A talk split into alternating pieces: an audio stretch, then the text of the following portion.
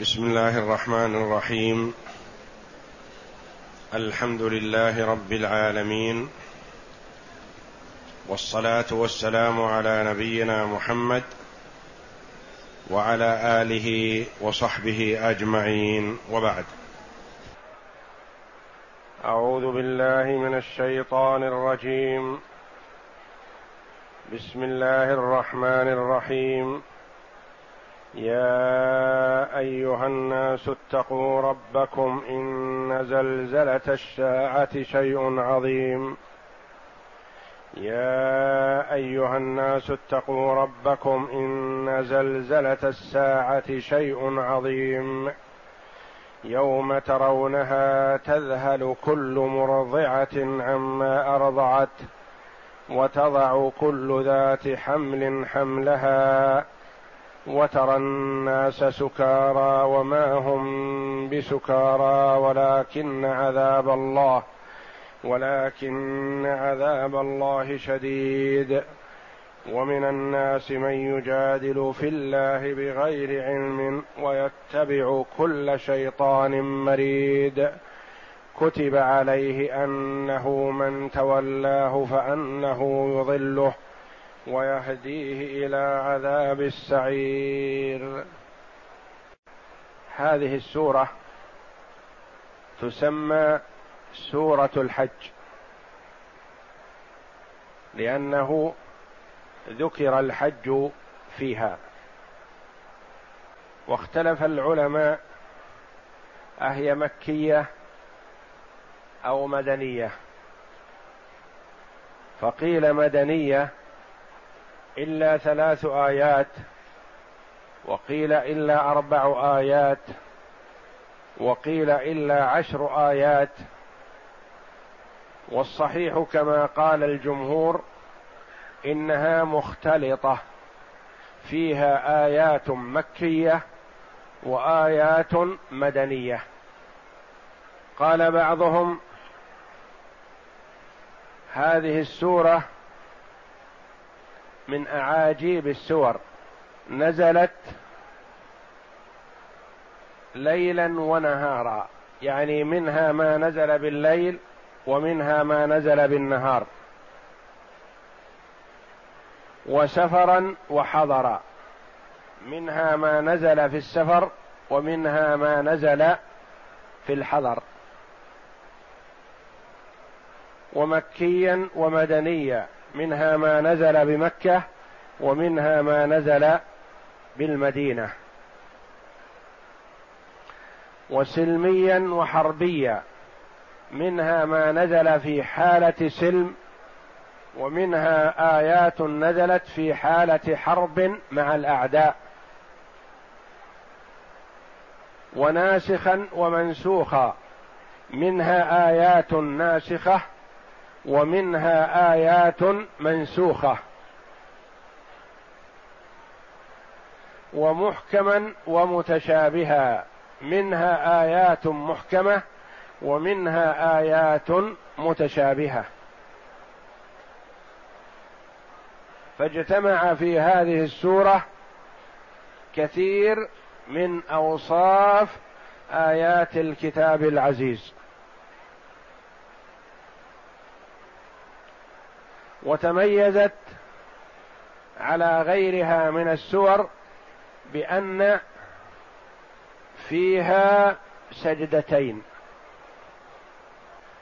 ومناسبتها لما قبلها. الآيات السابقة في آخر سورة الأنبياء ذكرت شيئا من أحوال يوم القيامة ومقدمات يوم القيامة، وهذه السورة صدرها فيه الأمر بتقوى الله جل وعلا استعدادا ليوم القيامة، ثم يلي ذلك ذكر شيء من أهوال يوم القيامة.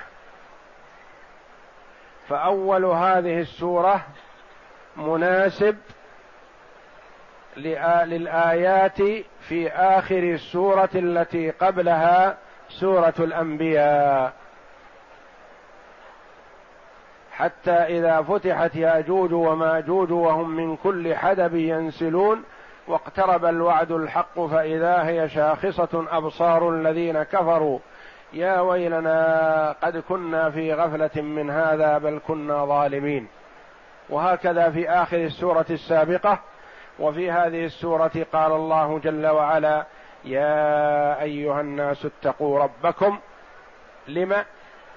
إن زلزلة الساعة شيء عظيم.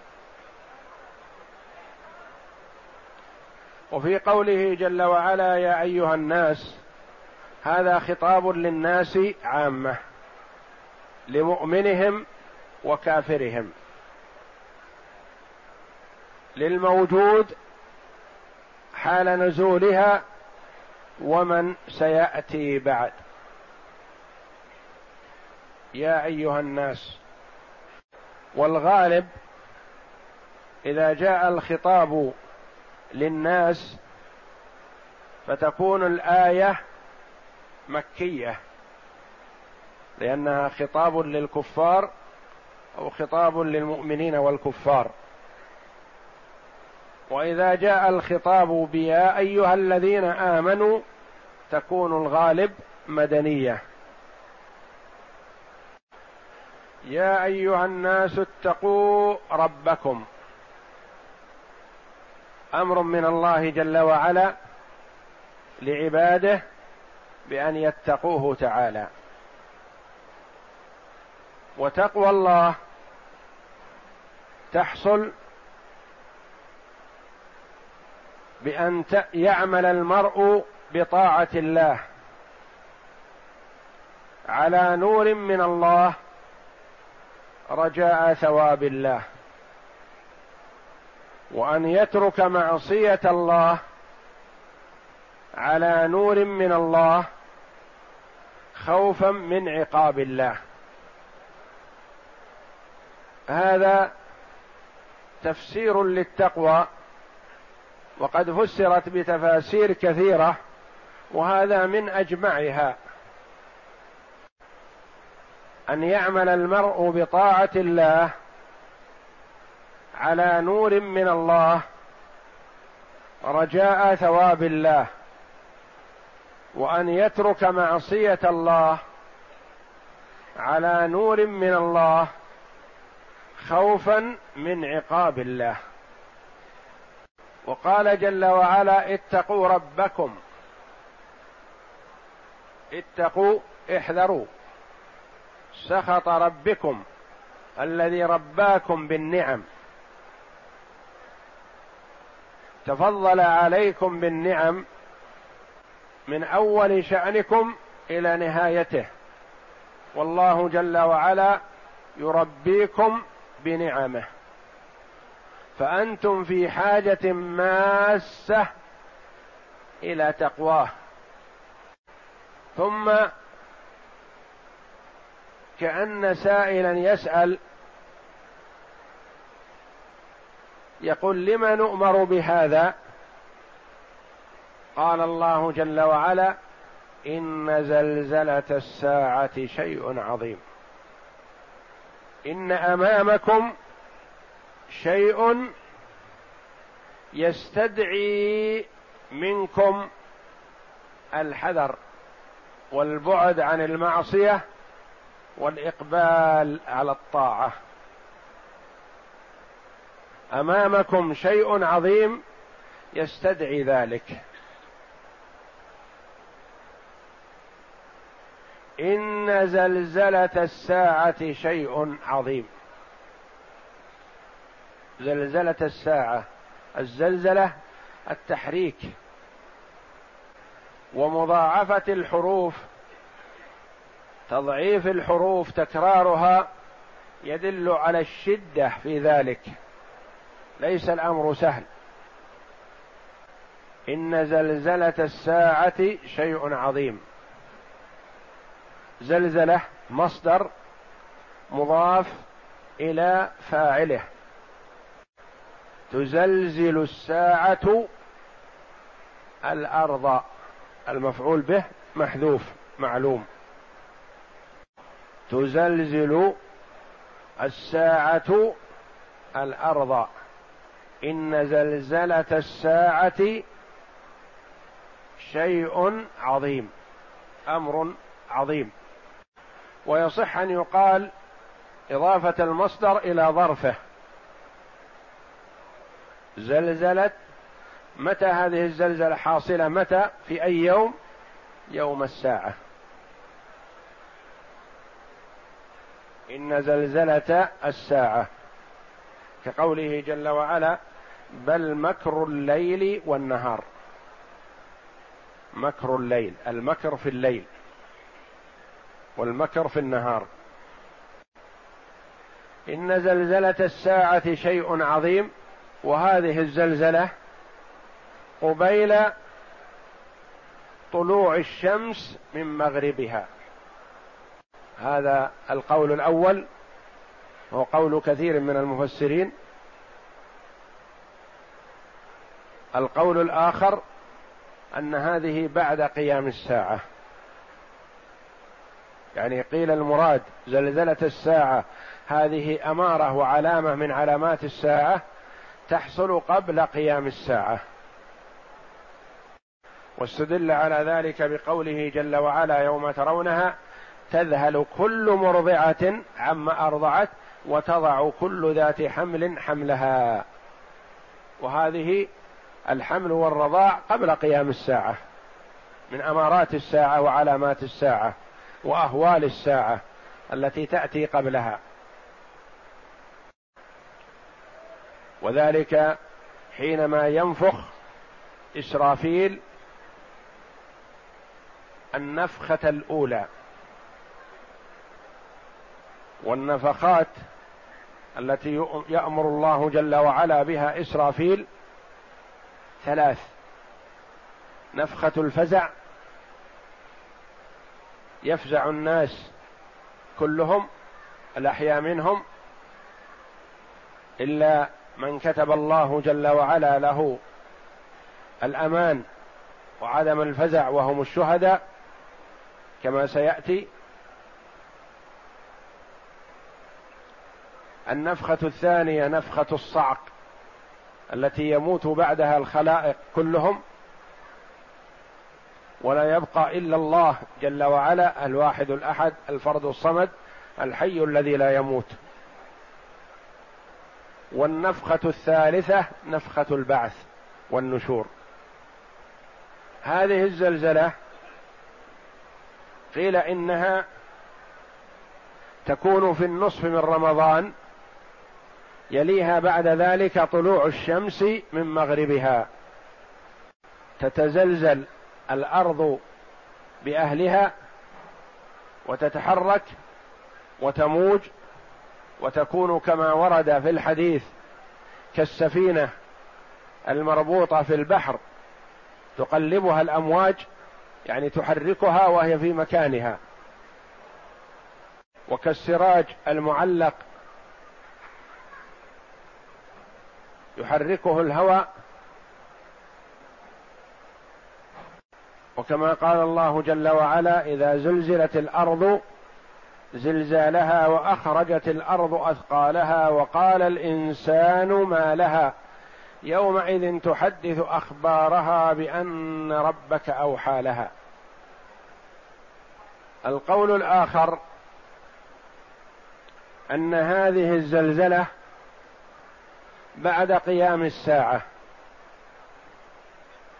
واستدل على ذلك بما أخرج أحمد والترمذي وصححه والنسائي والحاكم وصححه وغيرهم عن عمران بن حصين رضي الله عنه قال: لما نزلت يا أيها الناس إلى قوله إن عذاب الله شديد، أنزلت على رسول الله صلى الله عليه وسلم وهو في السفر، فقال: أتدرون أي يوم ذلك؟ قالوا: الله ورسوله أعلم. قال: ذلك يوم يقول الله لآدم ابعث بعث النار. قال يا ربي وما بعث النار؟ قال من كل 1999 إلى النار و1 إلى الجنة.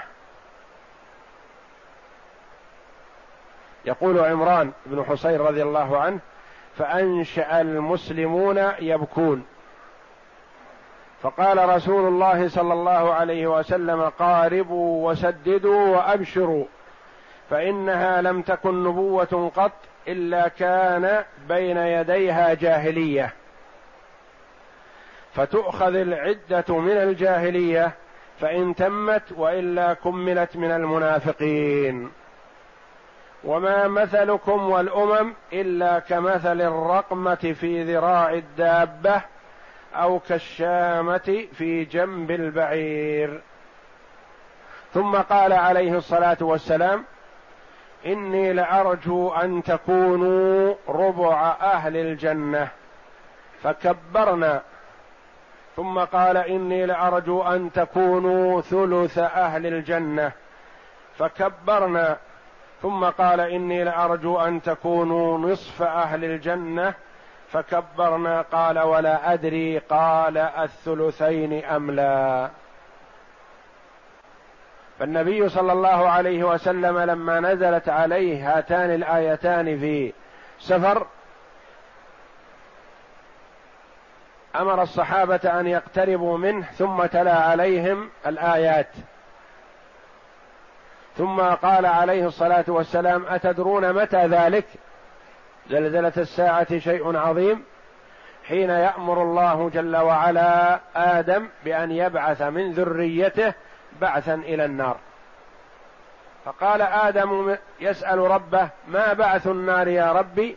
قال من كل 1999 و1 إلى الجنة. فبكى الصحابة رضوان الله عليهم وقالوا أينا ذلك الواحد؟ فأخبرهم النبي صلى الله عليه وسلم أن نسبة هذه الأمة إلى الأمم قبلها قليل جدا، وأن العدد هذا سيؤخذ من الكفار وهم كثر، ومنهم يأجوج ومأجوج كما ورد في حديث آخر، ويؤخذ من المنافقين. ثم بشر النبي صلى الله عليه وسلم أمته بأنهم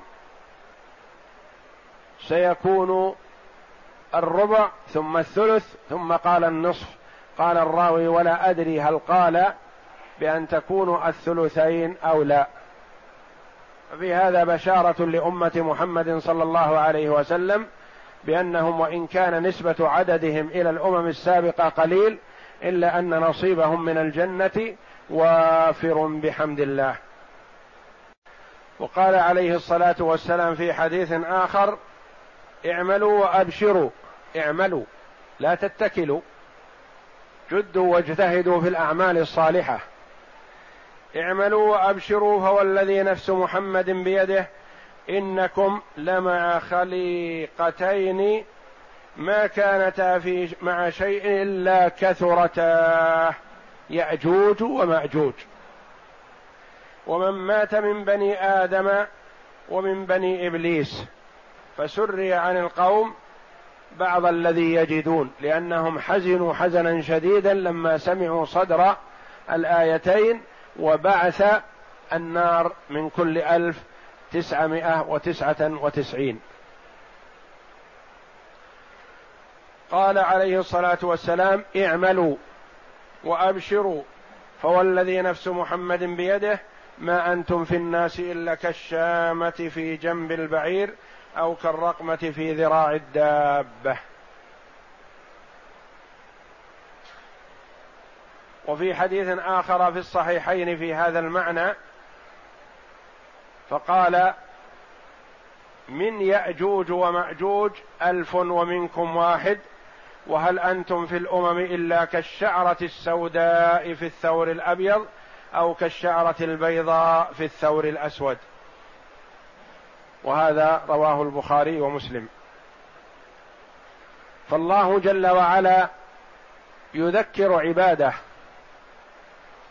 بأن زلزلة الساعة شيء عظيم ليستعدوا لهذه الزلزلة، يستعدوا لهذه الأهوال، لأن الناس يتفاوتون في ذلك الموقف تفاوتا عظيما بحسب أعمالهم وإيمانهم بالله جل وعلا وما يقدمونه من عمل صالح. وكلما كان المرء أمكن في الإيمان وأكثر في العمل الصالح فهو أكثر أمانا في ذلك اليوم، وكلما كان المرء أكثر كفرا وبعدا عن الله جل وعلا فإنه أشد خوفا وفزعا في ذلك اليوم العظيم. يوم ترونها أي وقت رؤيتكم للزلزلة، سواء كانت في الدنيا، وذلك أن الساعة تقوم على شرار الخلق،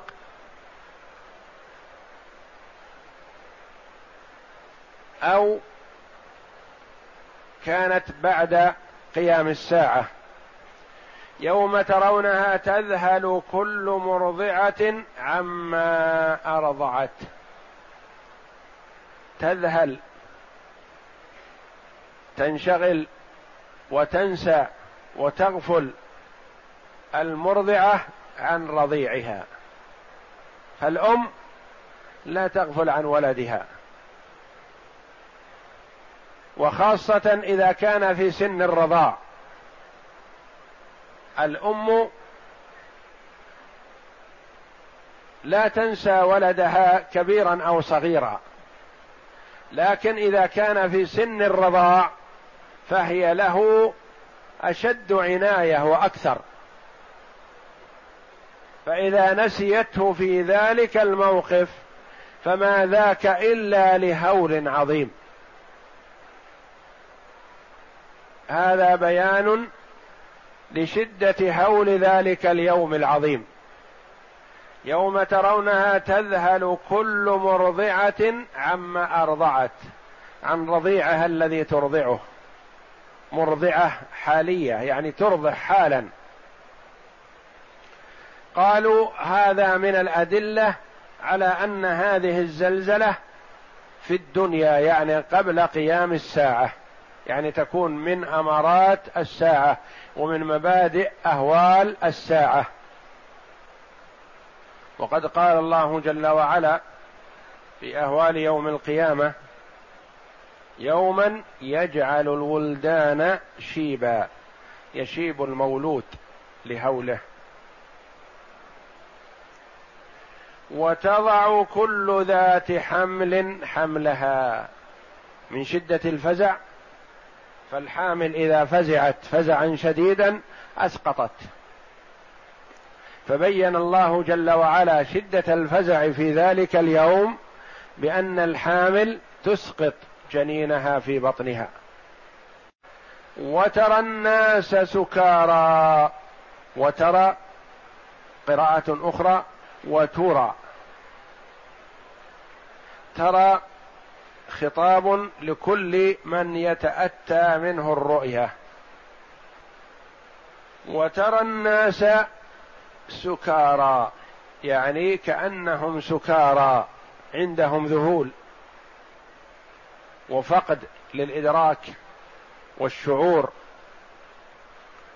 والاتزان لما يروا من الأهوال العظيمة. وترى الناس سكارى والحقيقة وما هم بسكارى، يعني ما هم بسكارى بشرب خمر أو شيء مسكر، لا، ولكن عذاب الله شديد. فهذا اليوم العظيم الذي بين الله جل وعلا حوله بهذه الفقرات الثلاث العظيمة: تذهل كل مرضعة عما أرضعت، وتضع كل ذات حمل حملها، ويتراءى للرائي بأن الناس سكارى، والحقيقة أنهم ليسوا بسكارى من شرب خمر أو شيء مسكر، ولكن من هول الموقف وعظمه. فما ينجي من هذا الهول الاستعداد له. وما هم بسكارى قراءة أخرى، وما هم بسكرى، وترى الناس سكرى وما هم بسكرى قراءتان، لأن سكران يجمع على سكارى ويجمع على سكرى.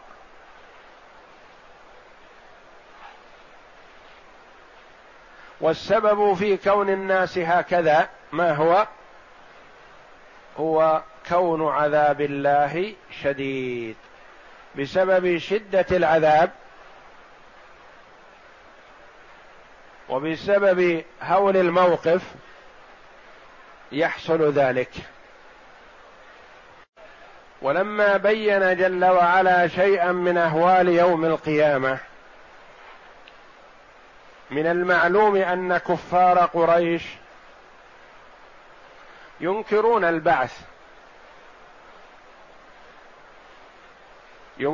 البعث، فينكرون ذلك اليوم وما بعده. فبدأ جل وعلا في الرد على منكر البعث، وبين أن من ينكر البعث لا يخلو من أحد رجلين: إما ضال مقلد متبع للشيطان، أو ضال غير مقلد شيطان بنفسه. فبين جل وعلا المقلد، الضال المقلد، وهم كثير من كفار قريش يجادلوا في الله بغير علم ويتبع كل شيطان مريد. ومن الناس من يجادل، يخاصم بالباطل.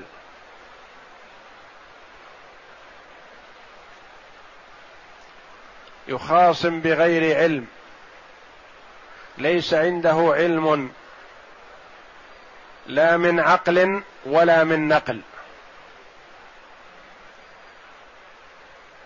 وإنما مكابرة ومغالطة ومتابعة للكبرى والعظماء الضالين. ومن الناس من يجادل في الله، قيل نزلت في النضر ابن الحارث، وكان كثير الجدال مع النبي صلى الله عليه وسلم وشديد الإنكار للبعث. وقيل نزلت في الوليد بن المغيرة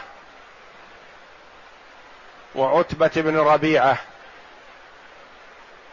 وهؤلاء من صناديد كفار قريش وكبرائهم. والعبرة كما قال المفسرون رحمهم الله بعموم اللفظ لا بخصوص السبب، فهي وإن كانت نزلت في النضر ابن الحارث، أو نزلت في الوليد بن المغيرة، أو نزلت في عتبة ابن ربيعة، فهي أن تنطبق على كل من يجادل في الباطن مقلدا. كل من يجادل في الباطل مقلدا لغيره من رؤساء الكفر والضلال. ومن الناس من يجادل في الله، أي في قدرة الله جل وعلا، أو في صفات الله جل وعلا. يدخل في هذا من يجادل في البعث يجادل في الحساب، يجادل في الجنة والنار، كما يدخل في هذا من يجادل في إنكار صفات الباري جل وعلا، كما يدخل في هذا من يجادل في تشبيه الباري جل وعلا بالخلق. فكل من جادل في الباطل ليظهر الباطل ويدحض الحق في أي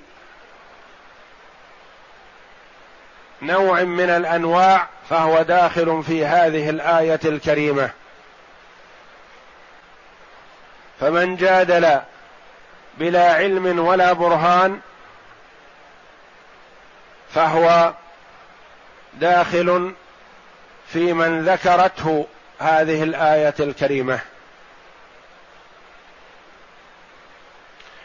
ومن الناس من يجادل في الله، في قدرته، في البعث، في الحساب، في الجنة، في النار، في صدق الرسول صلى الله عليه وسلم،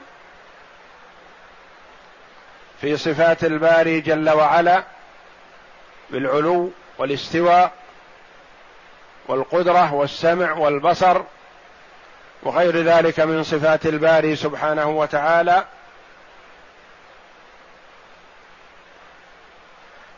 يجادل بغير علم، لا حجة ولا علم عقلي ولا علم شرعي.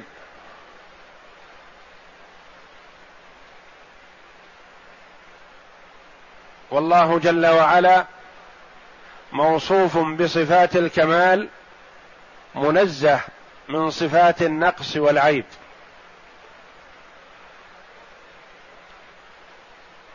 والعقل دل على كون الله جل وعلا موصوف بصفات الكمال، لكن لا تثبت صفات الباري جل وعلا بالعقل، وإنما تثبت بالنقل من الكتاب والسنة. والعقل دل قبل الكتاب والسنة على الحساب والبعث والجنة والنار قبل الأدلة، فلو لم يكن هناك حساب ولا جنة ولا نار لكان إيجاد الخلق في هذه الدنيا عبث، والله جل وعلا منزه عن ذلك. ولا كان القيام بالتكاليف الشرعية من نوع العبث، معناه كأنه لا فائدة فيها، والله جل وعلا منزه من أن يأمر بشيء لا فائدة فيه. فالعقل دل على ذلك. أضف إلى هذا الأدلة الثابتة من الكتاب والسنة.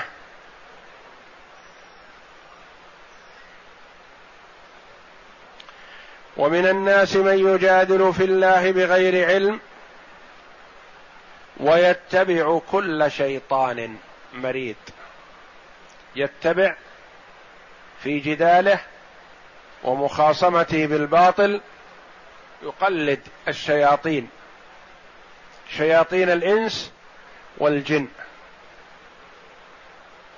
وإن الشياطين ليوحون إلى أوليائهم ليجادلوكم. فالشيطان يوحي إلى أوليائه من الجن والإنس،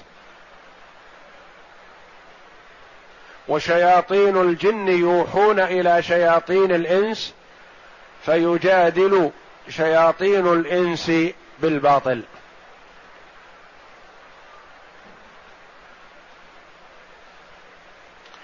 كل شيطان مريد متمرد خارج عن الطاعة.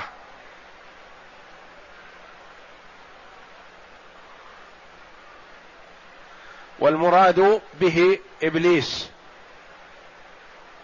ويدخل معه في هذا الوصف كل من خدمه وأعانه وقام بوظيفته بالجدال بالباطل من رؤساء الطغاة الظلمة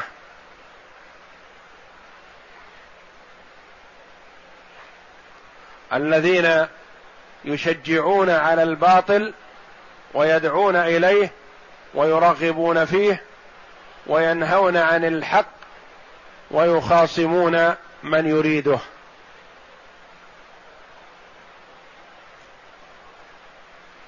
هذا الشيطان المريد المتمرد المتعفرت الخارج عن طاعة الله جل وعلا قد كتب الله جل وعلا قدرا بأن من اتبعه قاده إلى النار. كتب عليه، الضمير يعود إلى من؟ إلى الشيطان، كل شيطان، ويتبع كل شيطان مريد. كتب الله جل وعلا في القدر في الأزل بأن من اتبع الشيطان فإن الشيطان يضله ويهديه، يوصله ويدله إلى ماذا؟ إلى عذاب السعير، عذاب النار. فمآل الشيطان ومن اتبع الشيطان وانصاع لأوامر الشيطان فمآله ومصيره لا محالة إلى عذاب سعير، والسعير هو الشديد في حرارته. كتب عليه، قضى الله جل وعلا في الأزل على من اتبع الشيطان فمآله إلى ما ذكر. وذلك أن الشيطان يضل ويصرف المرء عن الحق ويدعوه إلى الضلال وإلى الشقاوة، شقاوة الدنيا والآخرة والعياذ بالله. وفي هذا تنبيه من الله جل وعلا لعباده، ونهي لهم عن التقليد لمن لا يستحق أن يتابع ويقلد، وأن على المرء أن يتبصر في أمر دينه ولا يأخذه من الرجال أيا كانوا، وإنما يأخذه من الكتاب والسنة ومن يدعو إلى الكتاب والسنة. ومع الأسف الشديد كثير من الناس فتن بالتقليد الأعمى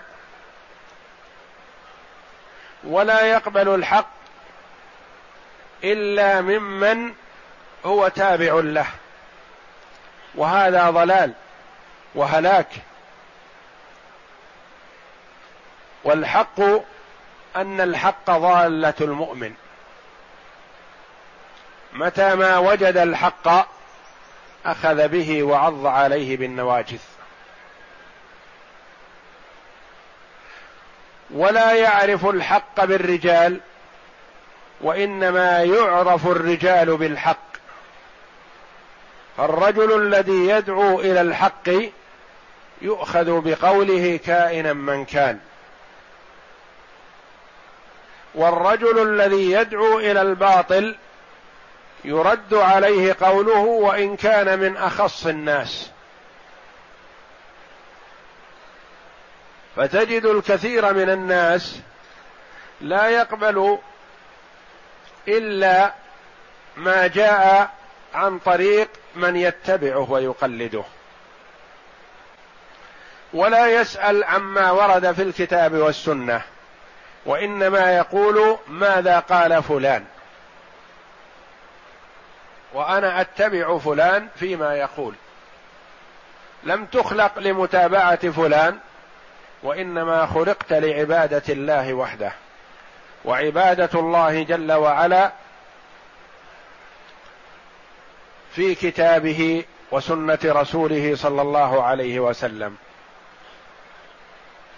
وقد حذر سلفنا الصالح رضي الله عنهم من التقليد، وإن كان المقلد خيرا إذا كان قلد في شيء يخالف الكتاب والسنة. وقد قال عبد الله بن عباس رضي الله عنه في زمن الصحابة في القرون المفضلة: يوشك أن تنزل عليكم حجارة من السماء. أقول قال رسول الله صلى الله عليه وسلم، وتقولون قال أبو بكر وعمر.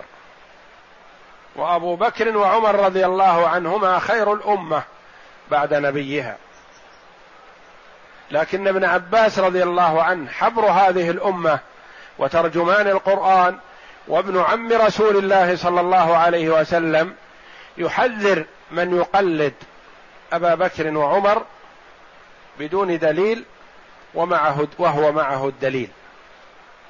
يقول: إذا قلت لكم قال رسول الله فلا تذكروا أحدا كائنا من كان، قفوا ولا تقولوا لكن أبا بكر قال كذا أو لكن عمر قال كذا. وهم من هم رضي الله عنهم خير الأمة، وقد أمرنا النبي صلى الله عليه وسلم بالأخذ بسنتهم. لكن هذا من ابن عباس رضي الله عنه حماية لسنة رسول الله صلى الله عليه وسلم، وأن لا تزاحم بقول الرجال. وكأنه يقول: يحتمل أن أبا بكر وعمر لم يعلم ما عندي من سنة رسول الله صلى الله عليه وسلم فاجتهد، لكن أنا لا أقول لكم من نفسي أو عني، وإنما أقول قال رسول الله صلى الله عليه وسلم، فإذا قلت ذلك فلا تقولوا لي قال أبو بكر وعمر، رضي الله عن الصحابة أجمعين. فسلفنا الصالح رضوان الله عليهم يحذرون من التقليد بلا دليل.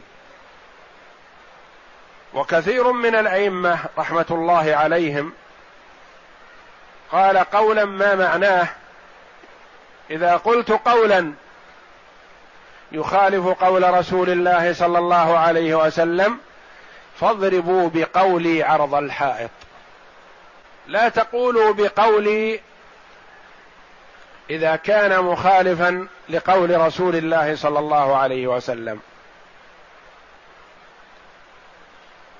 فأئمة المذاهب الأربعة من خيار الناس في وقتهم وقدوة، لكنهم ربما قالوا قولا عن اجتهاد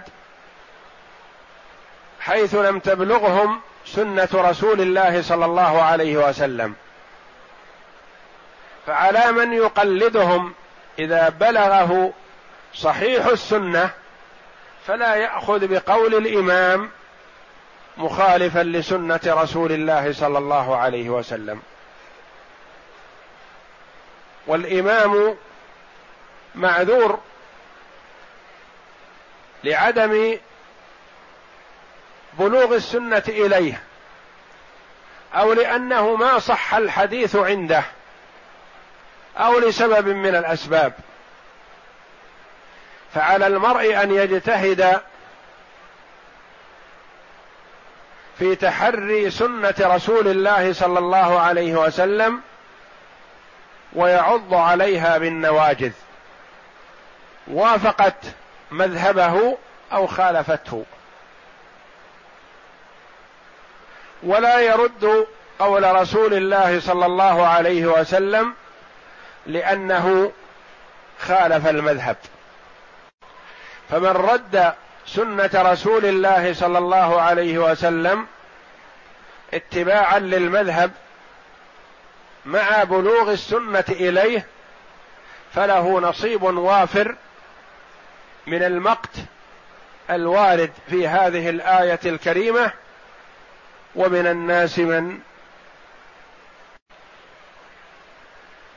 الناس من يجادل في الله بغير علم ويتبع كل شيطان مريد كتب عليه أنه من تولاه فأنه يضله ويهديه إلى عذاب السعير.